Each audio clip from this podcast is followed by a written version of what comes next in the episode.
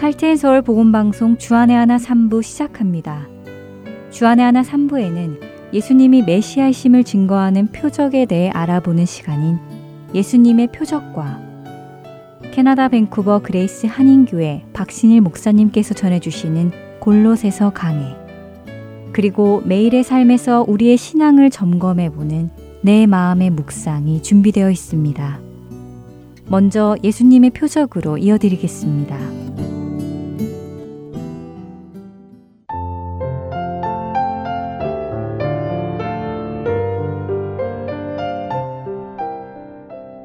애청자 여러분 안녕하세요. 예수님의 표적 진행의 민경훈입니다. 예수님은 이 땅에 오셔서 공생의 가운데 많은 기적을 행하셨습니다. 그 기적들은 하나님만이 하실 수 있는 놀라운 능력에서 나온 것들이었지요. 그래서 헬라어로 기적은 능력이라는 의미를 가진 듀나미스라고 지난 시간에 말씀드렸습니다. 마테, 마가, 누가 이 세 가지의 공간 복음서가 예수님의 행하신 이 놀라운 능력인 듀나미스들을 기록했다면 요한은 예수님의 기적을 다른 각도에서 보았습니다. 바로 표적이지요. 사람들이 예수님의 능력에 관심을 가지며 예수님이 베푸신 기적에만 관심을 가지고 있을 때 사도 요한은 그 기적을 통하여 예수님이 누구신지를 우리가 알기를 원했습니다. 그래서 요한은 예수님의 행하신 일을 듀나미스라는 기적 대신 세메이온이라는 표적으로 불렀습니다. 예수님의 표적을 통해 우리는 예수님께서 누구이신지 더 확실히 알아갈 것이며 이를 통해 생명을 얻을 것입니다. 오늘은 예수님께서 행하신 첫 표적, 가나의 혼인잔치에서 물로 포도주로 만드신 표적에 대해 나누어 보겠습니다. 여러분은 이미 예수님께서 가나의 혼인잔치에서 물로 포도주로 만드신 사건에 대해 많이 읽어보셨고 또한 들어보셨을 것입니다. 그러나 방금 말씀드린 대로 우리가 예수님이 물로 포도주를 만드셨다는 사건 자체에만 집중한다면 우리는 성경이 우리에게 하시려는 말씀을 놓치게 될 것입니다. 예를 들면 이런 것인데요. 물로 포도주를 만드신 예수님이시니 돌로 떡을 만들어 주실 수 있으실 거야. 혹은 이 휴지들을 돈으로 만들어 주시면 좋겠다 하는 생각을 하게 될 수도 있다는 말씀이지요. 하지만 사도 요한은 예수님의 포도주 사건을 통해 예수님이 물로 포도주를 만들 수 있는 분임을 알려주려 한 것은 아닙니다. 사도 요한은 물로 포도주를 만드신 그 예수님이 누구신지를 우리에게 말씀하려 한 것이지요. 그렇다면 우리는 포도주가 무엇을 의미하는지, 그리고 왜 예수님은 이 표적을 가장 먼저 보이셨는지, 그리고 이 표적을 통해 어떤 결과가 왔는지를 보면 성경이 가르치시려는 것이 무엇인지 알 수 있을 것입니다. 먼저 요한복음 2장 1절부터 11절까지 함께 읽어보겠습니다. 사흘째 되던 날 갈릴리 가나에 혼례가 있어 예수의 어머니도 거기 계시고 예수와 그 제자들도 혼례의 청함을 받았더니 포도주가 떨어진지라 예수의 어머니가 예수에게 이르되 저들에게 포도주가 없다 하니 예수께서 이르시되 여자여 나와 무슨 상관이 있나이까 내 때가 아직 이르지 아니하였나이다. 그의 어머니가 하인들에게 이르되 너희에게 무슨 말씀을 하시든지 그대로 하라 하니라. 거기에 유대인의 정결 예식을 따라 두세 통 드는 돌 항아리 여섯이 놓였는지라. 예수께서 그들에게 이르시되 항아리에 물을 채우라 하신즉 아기까지 채우니 이제는 떠서 연회장에게 갖다 주라 하심에 갖다 주었더니 연회장은 물로 된 포도주를 맛보고도 어디서 났는지 알지 못하되 물 떠온 하인들은 알더라. 연회장이 신랑을 불러 말하되 사람마다 먼저 좋은 포도주를 내고 취한 후에 낮은 것을 내거늘 그대는 지금까지 좋은 포도주를 두었도다 하니라. 예수께서 이 첫 표적을 갈릴리 가나에서 행하여 그의 영광을 나타내심에 제자들이 그를 믿으니라.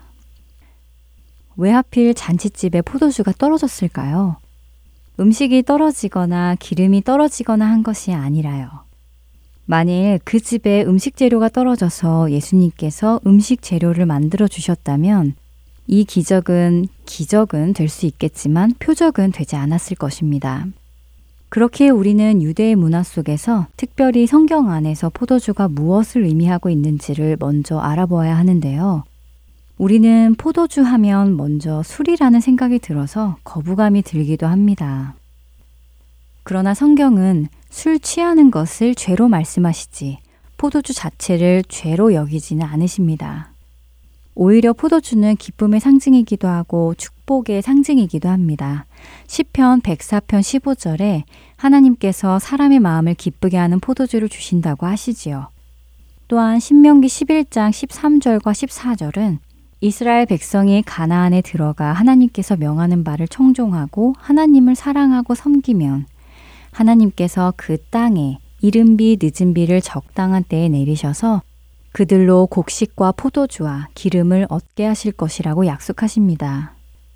물론 포도주가 저주의 의미나 죄의 의미로 사용되기도 합니다만 그것은 인간이 하나님을 떠나 자신들의 원하는 대로 사용할 때 쓰입니다. 하나님 안에서의 포도주는 나쁘지 않은 것이지요. 또한 포도주는 고된 일 끝에 주어지는 기쁨을 누릴 때 필요한 것으로 성경은 말씀하십니다. 이사야 24장부터는 하나님의 심판이 임하는 성읍에 대한 경고들이 기록되어 있는데요. 특별히 이사야 24장에는 저주받아 황폐한 성읍을 표현할 때 노래하면서 포도주를 마시지 못하고 포도주가 없으므로 거리에서 부르짖으며 모든 즐거움이 사라졌으며 땅의 기쁨이 소멸되었다고 9절에서 11절은 말씀하십니다. 그런데 이사야 25장에 가면 6절에 이런 말씀이 나오는데요. 만군의 여호와께서 이 산에서 만민을 위하여 기름진 것과 오래 저장하였던 포도주로 연회를 베푸시리니 곧 골수가 가득한 기름진 것과 오래 저장하였던 맑은 포도주로 하실 것이며 악의 심판 후에 오는 의인들의 잔치에 하나님께서는 오래 저장하였던 맑은 포도주로 만민에게 연회를 베푸신다고 하십니다. 이와 같은 내용을 요엘서에서도 볼 수 있는데요. 요엘서 2장과 3장은 새 포도주와 단 포도주라는 단어를 사용하시며 여호와의 날에 구원받은 자들이 얻을 기쁨을 설명해 주십니다. 아모스서 역시 마찬가지입니다. 아모스 9장 13절과 14절은 여호와의 말씀이니라 보라 날이 이를지라 그때 파종하는 자가 곡식 추수하는 자의 뒤를 이으며 포도를 밟는 자가 씨 뿌리는 자의 뒤를 이으며 산들은 단 포도주를 흘리며 작은 산들은 녹으리라. 내가 내 백성 이스라엘이 사로잡힌 것을 돌이키리니 그들이 황폐한 성읍을 건축하여 거주하며 포도원들을 가꾸고 그 포도주를 마시며 과원들을 만들고 그 열매를 먹으리라 라고 말씀하시지요. 이런 이유로 이스라엘 백성들은 여호와의 심판의 날에 하나님께서 약속하신 메시아가 오실 것인데 그때는 포도주가 풍성이 넘칠 것이라고 믿고 있었습니다. 이 정도의 설명을 드리니 벌써 예수님께서 가나의 혼인잔치에서 물로 포도주를 만드신 사건이 어떤 의미인지 대충 감이 잡히지 않으시나요? 예수님의 표적, 다음 시간에는 가나의 혼인잔치에서의 표적을 더욱 자세히 살펴보도록 하겠습니다. 오늘 나눈 이야기들을 기억하시며 요한복음 2장을 읽어보시면 당시 예수님의 제자들이 예수님께서 행하신 기적을 보며 어떤 생각을 하게 되었을지 공감하실 수 있을 것 같습니다. 예수님의 표적, 오늘은 여기에서 마치고요. 저는 다음 시간에 다시 뵙겠습니다. 안녕히 계세요.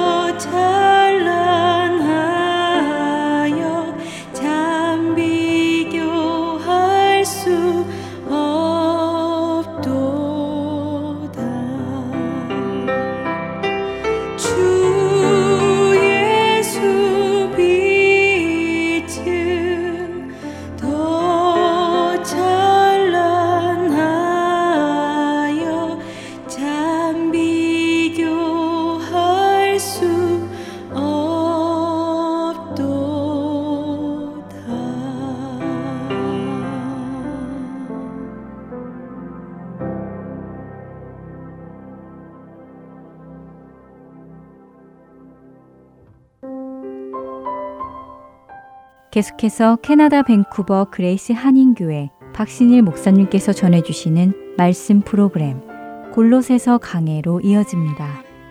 오늘도 지난 시간에 이어 복음의 열매라는 주제로 계속해서 말씀 전해주십니다. 복음의 열매라는 주제로 골로새 말씀을 나누는데요. 1장 1절로 8절까지 말씀 1장 1절로 8절 제가 봉독해 드리도록 하겠습니다.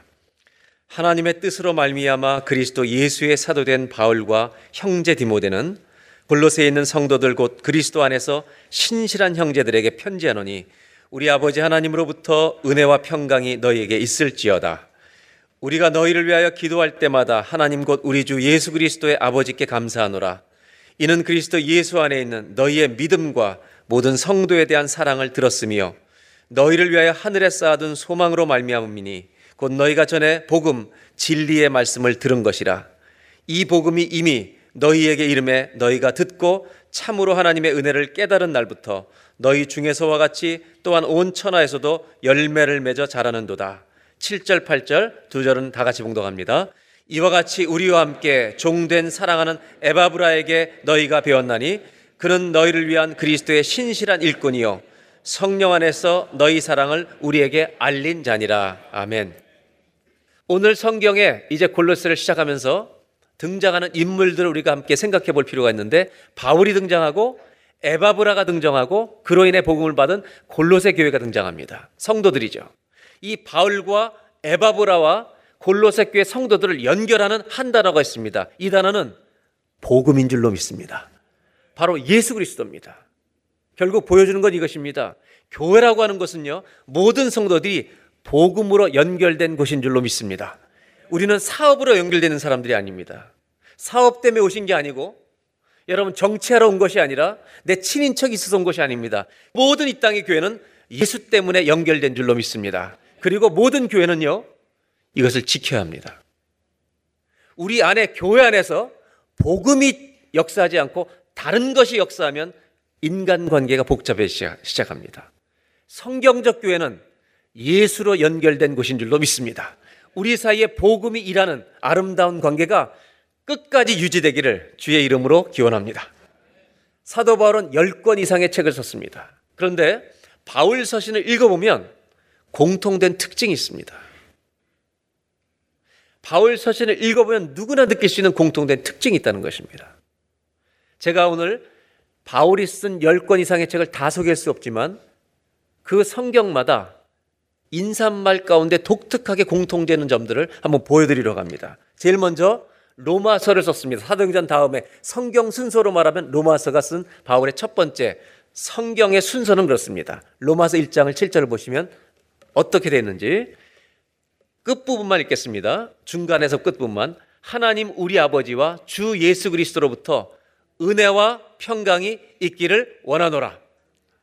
제가 말씀을 읽으면 아멘 할 분은 아멘 하셔도 괜찮습니다. 어디로부터 오냐면 하나님 우리 아버지와 주 예수 그리스도로부터 은혜와 평강이 있기를 원하노라.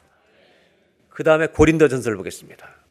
1장 3절에 하나님 우리 아버지와 주 예수 그리스도로부터 은혜와 평강이 있기를 원하노라. 그러면 고린도 그 다음 무슨 책이죠? 후서입니다. 1장 2절을 보겠습니다.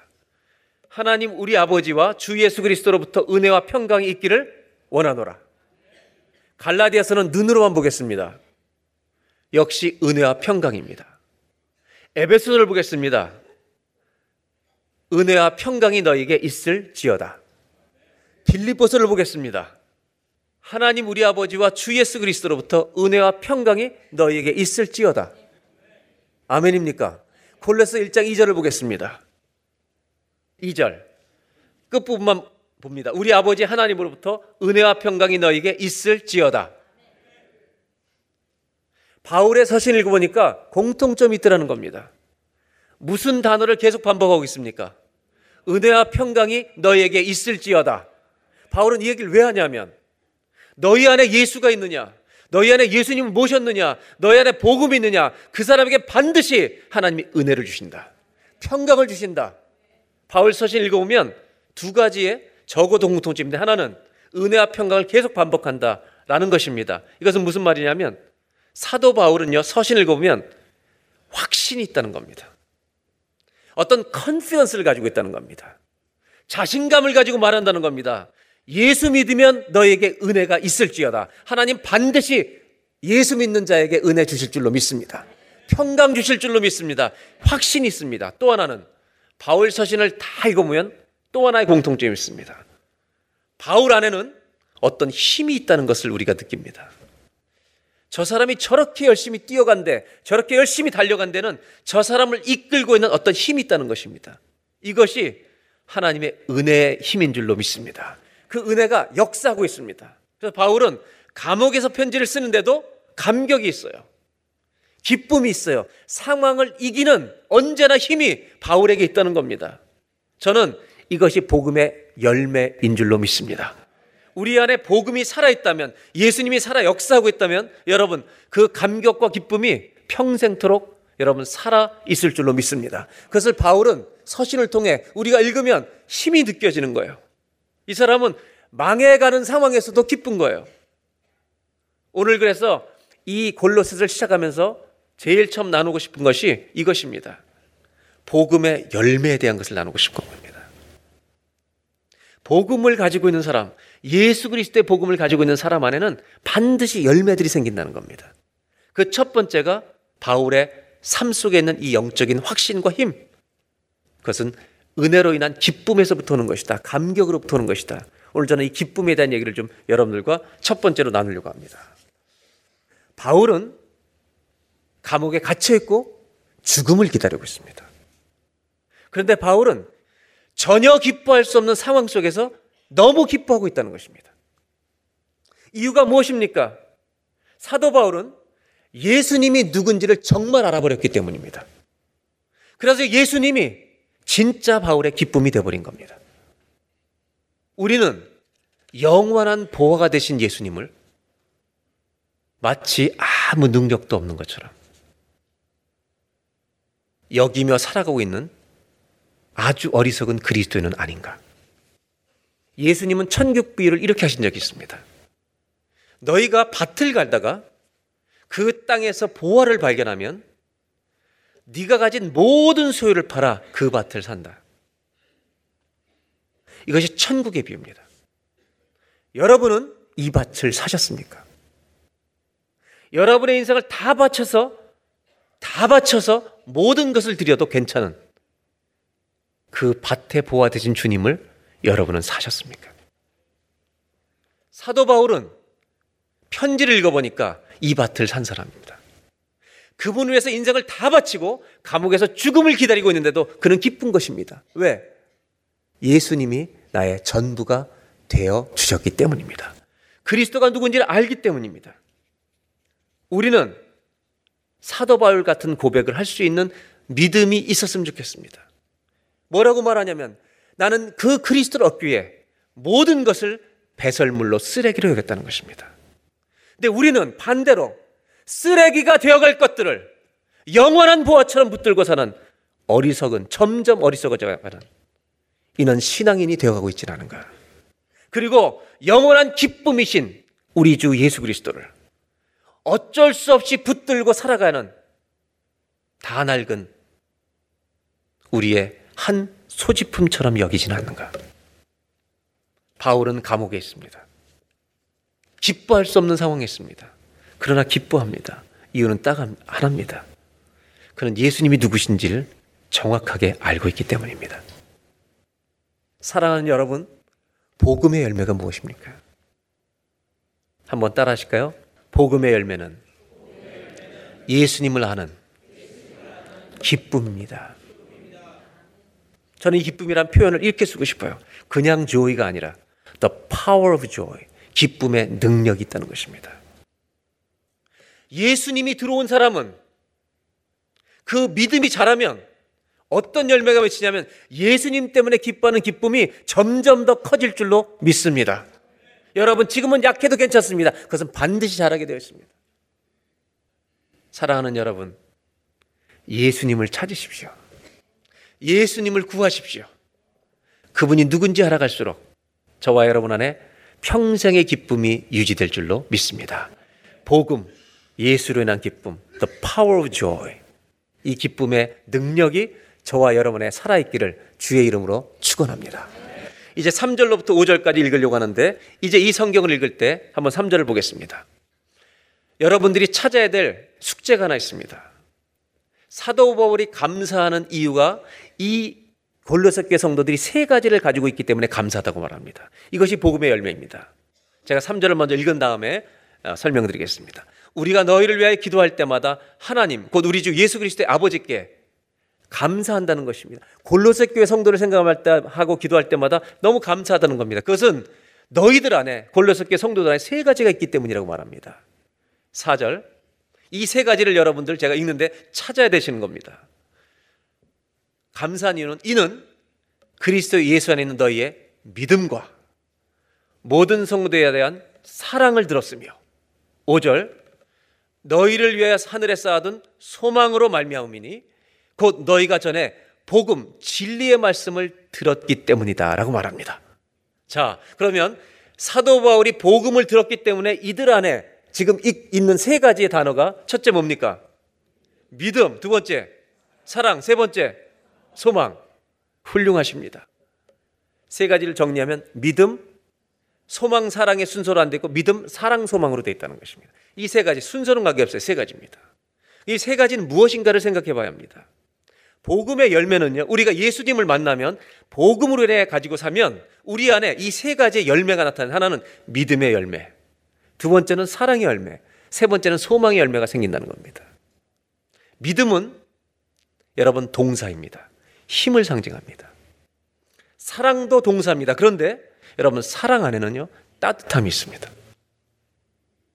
소망이란 단어도 우리에게 뭘 주냐면 소망은요 인내를 가르쳐 줍니다. 우리가 예수님을 모시고 사는 사람 가운데는 이 세 가지가 골고루 자란다는 겁니다. 이것을 영적인 균형이라고 말할 수 있습니다.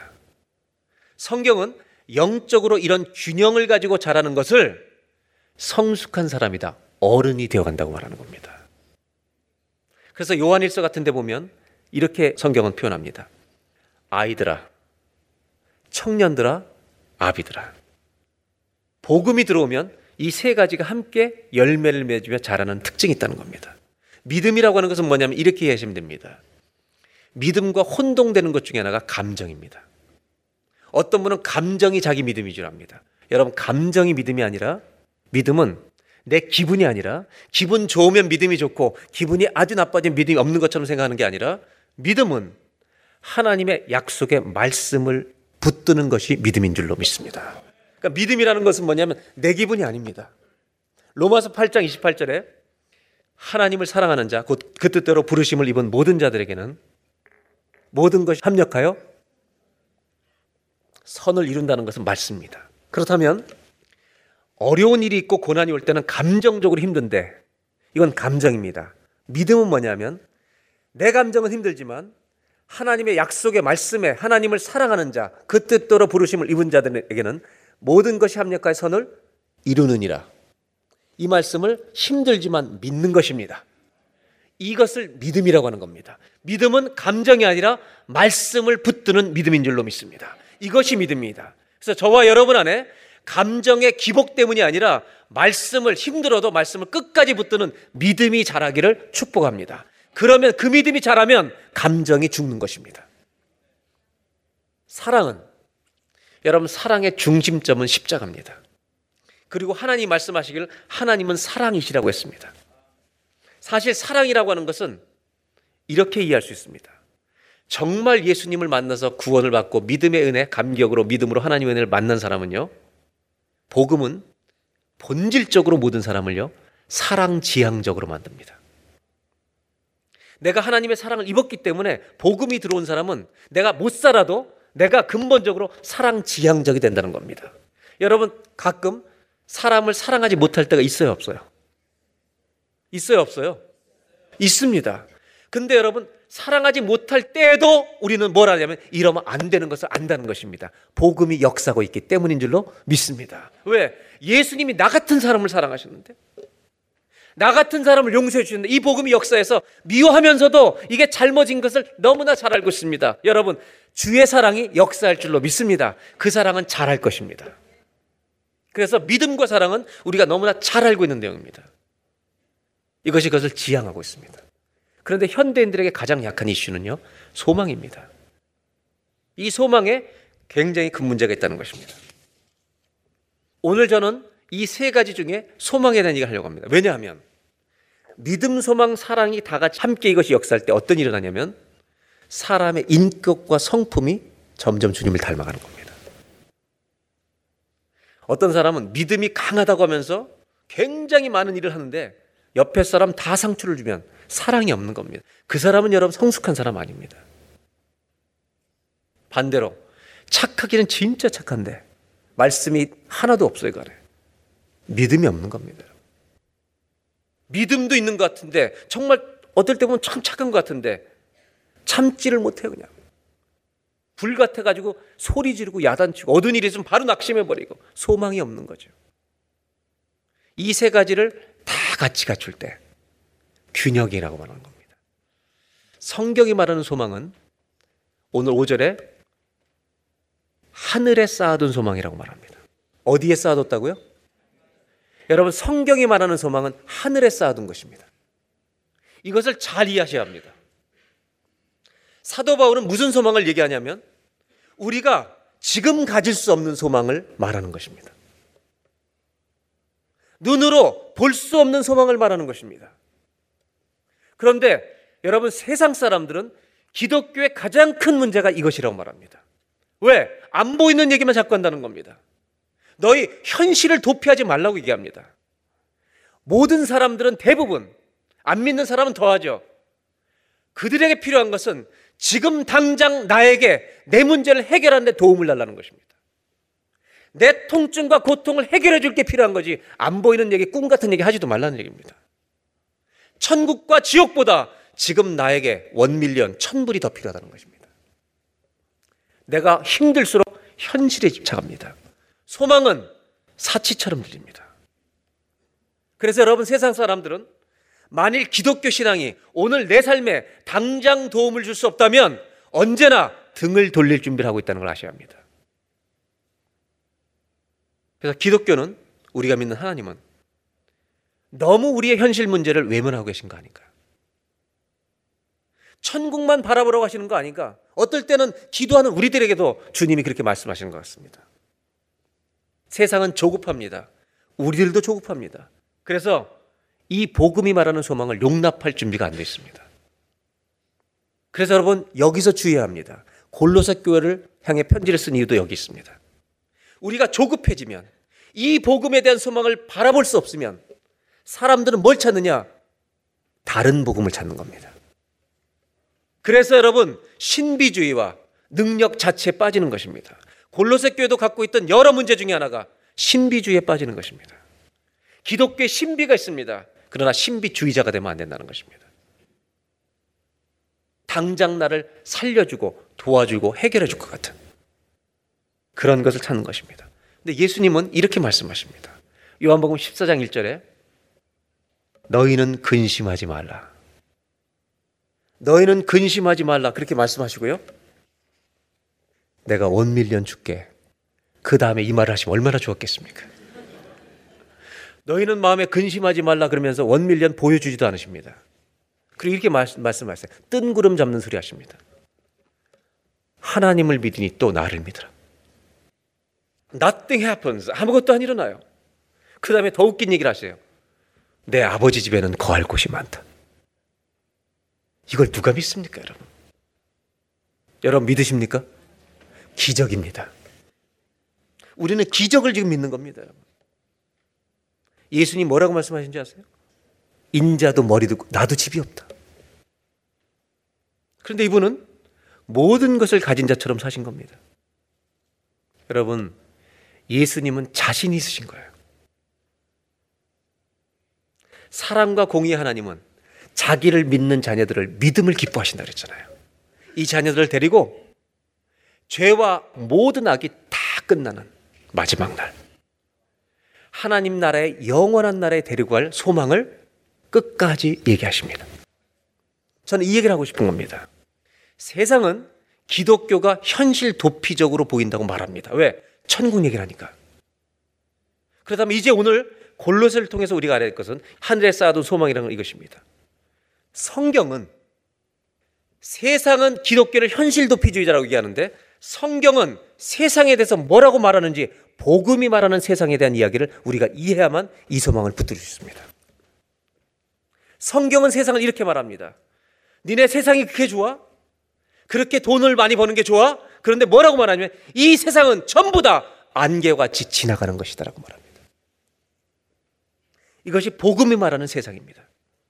네가 그렇게 영화를 얻어, 영광을 얻어, 성공을 얻어, 유명해져 다 없어지는 것들이다. 이것이 성경이 말하는 세상입니다. 그리고 또 하나를 말합니다. 너희를 창조한 하나님 말씀하신데 너희 이 땅의 모든 것은 없어지만 사람은 영혼은 영원한 것이다. 너의 영혼은 반드시 하나님의 심판대 앞에 선다. 그래서 이렇게 예수님 말씀하십니다. 네 육체를 죽일 자를 두려워하지 말고 네 영혼을 능히 멸하실 수 있는 자를 두려워하라. 이게 복음이 말하는 것입니다. 그래서 여러분, 기독교는 현실을 도피하는 게 아닙니다. 이 세상을 무시하고 살라는 것도 아닙니다. 마구 살라는 것도 아닙니다. 포기하지 말라는 것도 아닙니다. 열심히 살라는 겁니다. 최선을 다해 살라는 것입니다. 하나님이 주신 세상이기 때문에. 그러나 고난이 와도 어떤 어려움이 와도 영원한 소망을 바라보며 이겨나가라는 것입니다. 기독교는 현실적입니다. 어떤 고난도, 어떤 어려움도 영원한 소망을 무너뜨릴 수 없다는 것입니다. 여러분, 자녀를 소망 삼으면, 돈을 소망 삼으면, 건강을 소망 삼으면 반드시 다 깨집니다. 그러나 여러분, 아무도 빼앗아갈 수 없는, 누구도 무너뜨릴 수 없는 영원한 천국 소망을 우리에게 주신 줄로 믿습니다. 현실 도피가 아니라 최선을 다해 살다가 이 나라에 들어오라는 것입니다, 여러분. 죽음도 이기는 소망입니다. 이 몸의 소망 무엔가 우리 주 예수 뿐일세. 아멘. 이 몸의 소망 무엔가 우리 주 예수 뿐일세. 성경은 이것을 말하는 것입니다. 정리를 해보겠습니다. 믿음과 소망과 사랑이 함께 우리에게 자라가면 궁극적으로 성경이 말하는 것은 네가 믿는 바와 겉과 속이 비슷해져가 같아져가는 성숙한 인격과 성품을 가지게 된다는 겁니다. 여러분, 복음의 열매는요, 성숙한 사람이 되어가는 것입니다. 성숙이라는 게 뭔가요? 흔들리지 않는 거예요. 감정적으로 아프지만 그 감정에 내가 요동치지 않는 거예요. 믿음, 사랑, 소망이 자라게 됩니다.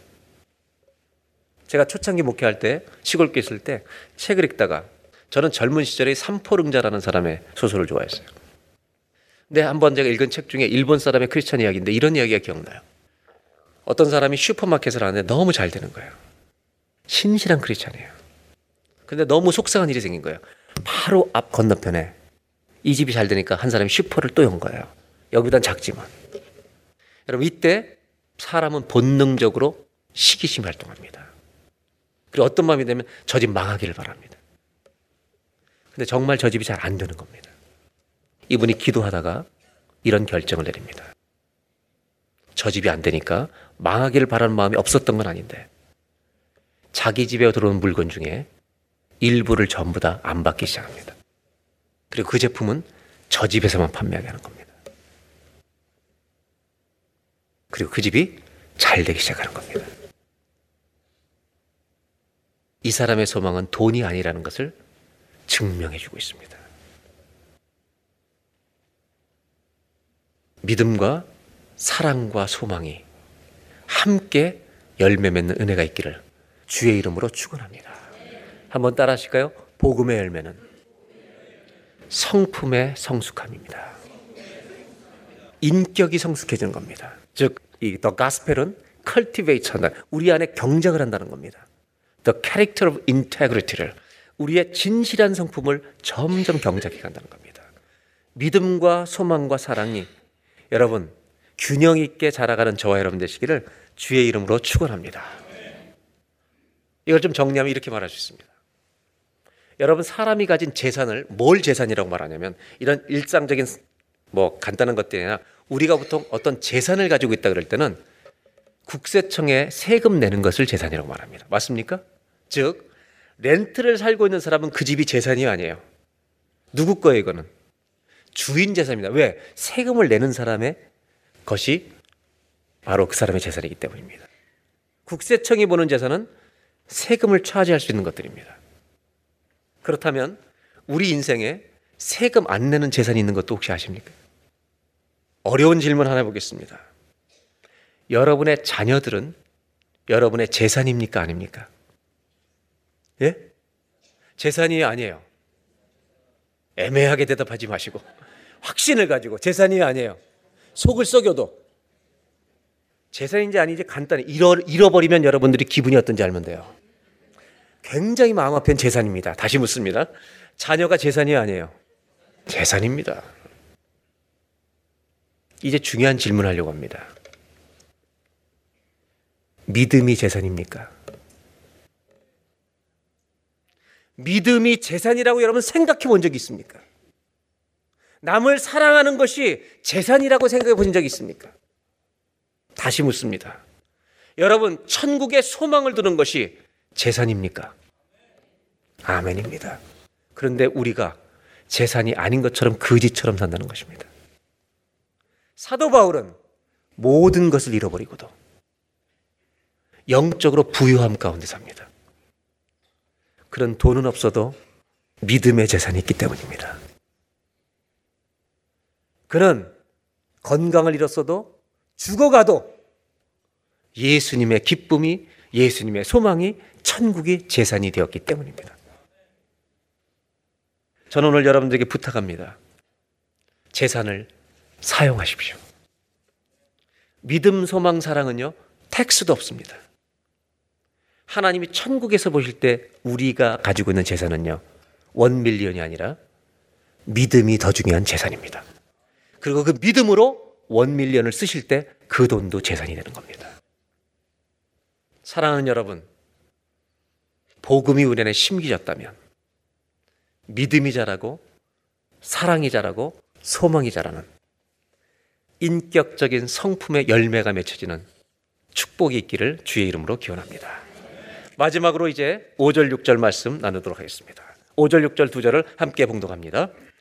너희를 위하여 하늘에 쌓아둔 소망으로 말미암음이니 곧 너희가 전에 복음 진리의 말씀을 복음을 들어서 이게 생겼다는 것입니다. 6절 다 같이 읽습니다.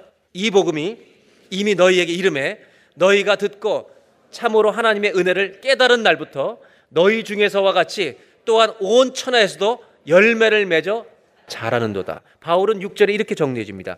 이 복음이 너희에게 가서 믿음, 소망, 사랑이 생긴 것처럼 또 하나 얘기하는 것은 하나님의 깨달은 날부터 너희에게만이 아니라 온 또한 온 천하에서도 복음이 전해진 이 땅의 모든 사람들에게는 그 열매를 하나님 맺게 하셔서 반드시 어떻게 한다고요?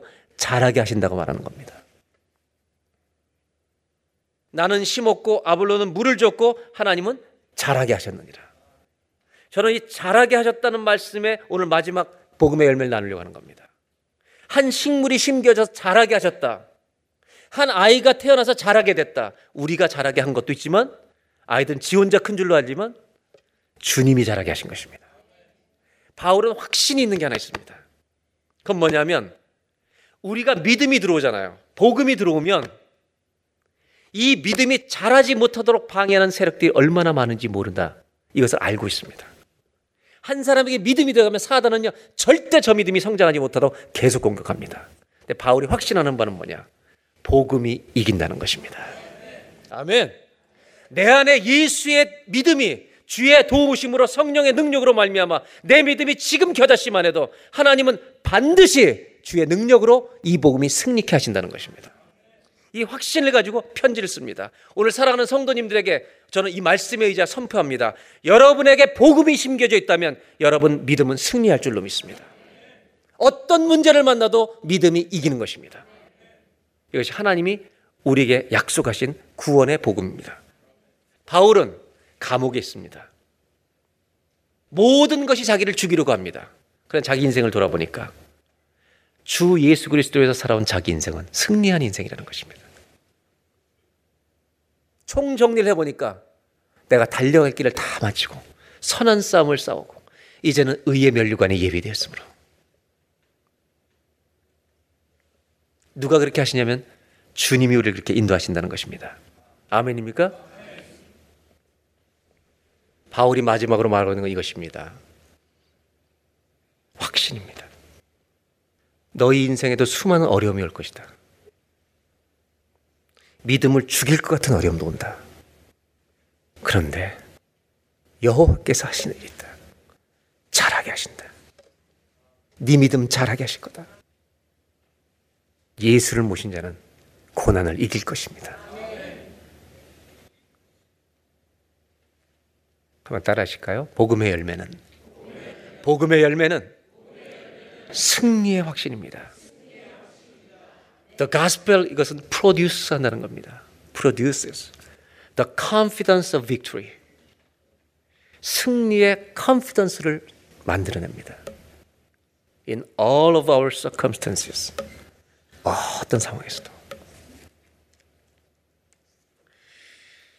복음이 왜 소망입니까? 예수로 말미암아 모든 것을 이기게 하실 것이기 때문입니다.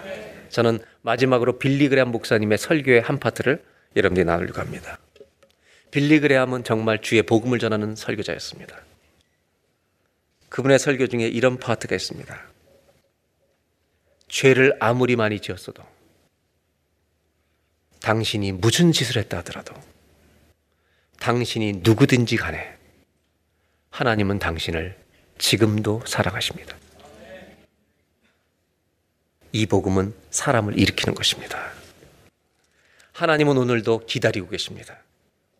우리 안에 시작된 복음이 아직 완전하지 않을지라도 한 번 넘어지면 세상은 그것을 흉보입니다. 저건 믿음 없는 인간이야. 저 인격이 빵점이야. 그러나 우리 주님은 우리 안에 있는 시작된 믿음을 여전히 보십니다. 그리고 그 믿음이 죄를 뚫고 나오고 넘어졌던 걸 뚫고 나와서 마침내 승리할 날을 기대하고 계십니다. 이것이 복음의 능력입니다. 여러분, 이제 우리 안에 있는 이 복음이 열매를 맺도록 다시 일어나는 성도들이 되시기를 주의 이름으로 축원합니다.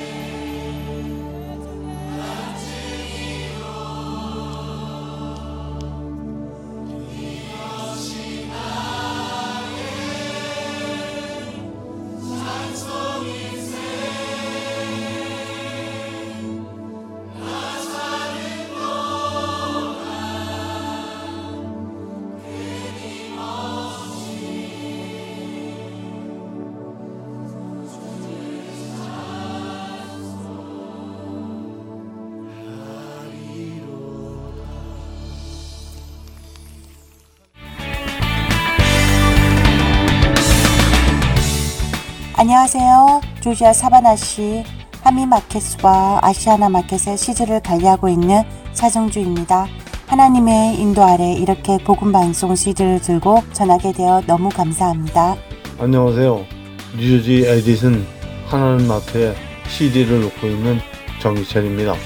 하나님의 은혜를 전하게 되어서 너무 감사합니다. 안녕하세요. 저는 아리조나주 그랜델에 있는 아시아나 마켓에 CD를 비치하고 있는 봉사자 오미숙입니다. 이렇게 복음 CD를 듣고 전하게 되어 기쁩니다. 감사합니다. 안녕하세요. 저는 뉴욕주 플러싱에서 잔치잔치의 복음방송 CD를 비치하고 있는 봉사자 송대욱입니다. 예수 그리스도의 구원의 복음은 복음을 전달받은 사람들을 통해 끊임없이 전해져 갑니다. 여러분도 복음의 전달자가 되실 수 있습니다. 복음 전파 사역에 동참하실 분들은 전화번호 602-866-8999로 연락 주시기 바랍니다.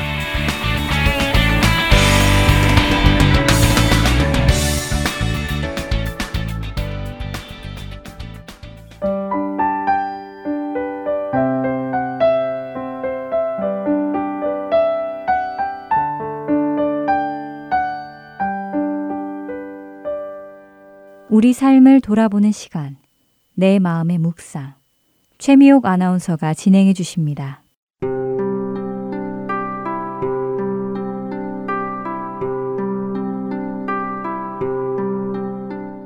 애청자 여러분, 혹시 여러분의 삶 속에서 경험했던 모든 일들, 특별히 우리의 죄로 인한 고통들이나 아픔들, 그리고 돌이키거나 생각조차 하기 싫은 경험들까지 이 모든 일들이 하나님이 다른 사람들을 섬기는데 사용 목적으로 허락하신 것이라고 생각해 본 적 있으신가요?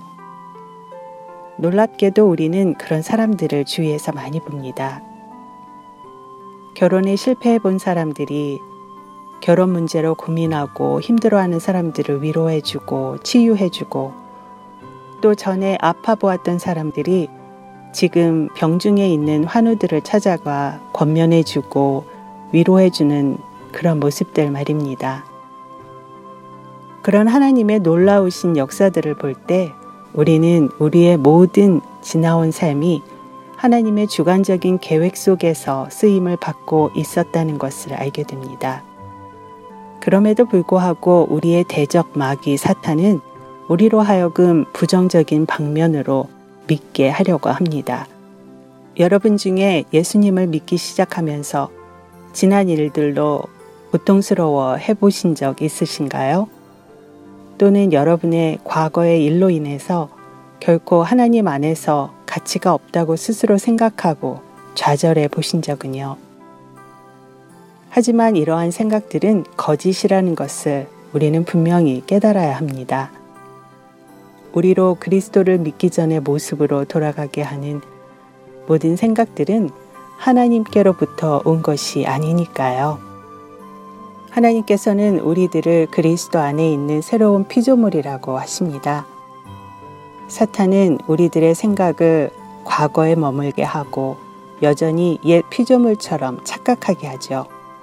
그리고 사단은 우리로 하나님께서 우리를 위해 준비하신 것을 알지 못하게 방해합니다. 그렇기에 사도 바울은 빌립보서 3장 13절에서 자신은 뒤에 있는 것은 잊어버리고 앞에 있는 것을 잡으려고 달려간다고 했지요. 지금 여러분의 발목을 잡고 있는 과거 있으신가요? 잊기를 바랍니다. 예수 그리스도 안에 있는 여러분은 더 이상 과거의 여러분이 아니기 때문입니다.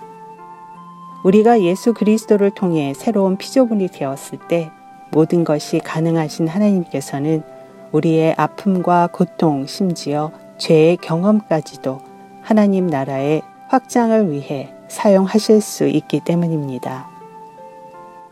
그분을 믿고 그분의 손에 여러분을 맡기시기만 하면 됩니다.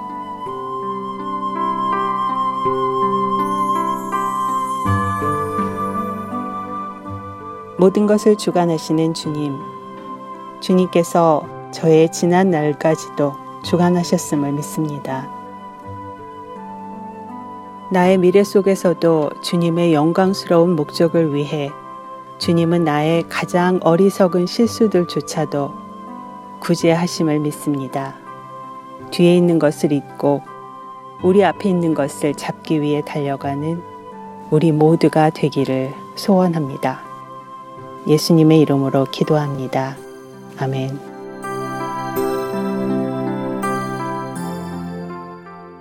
내 맘에 주여 소망 되소서 주 없이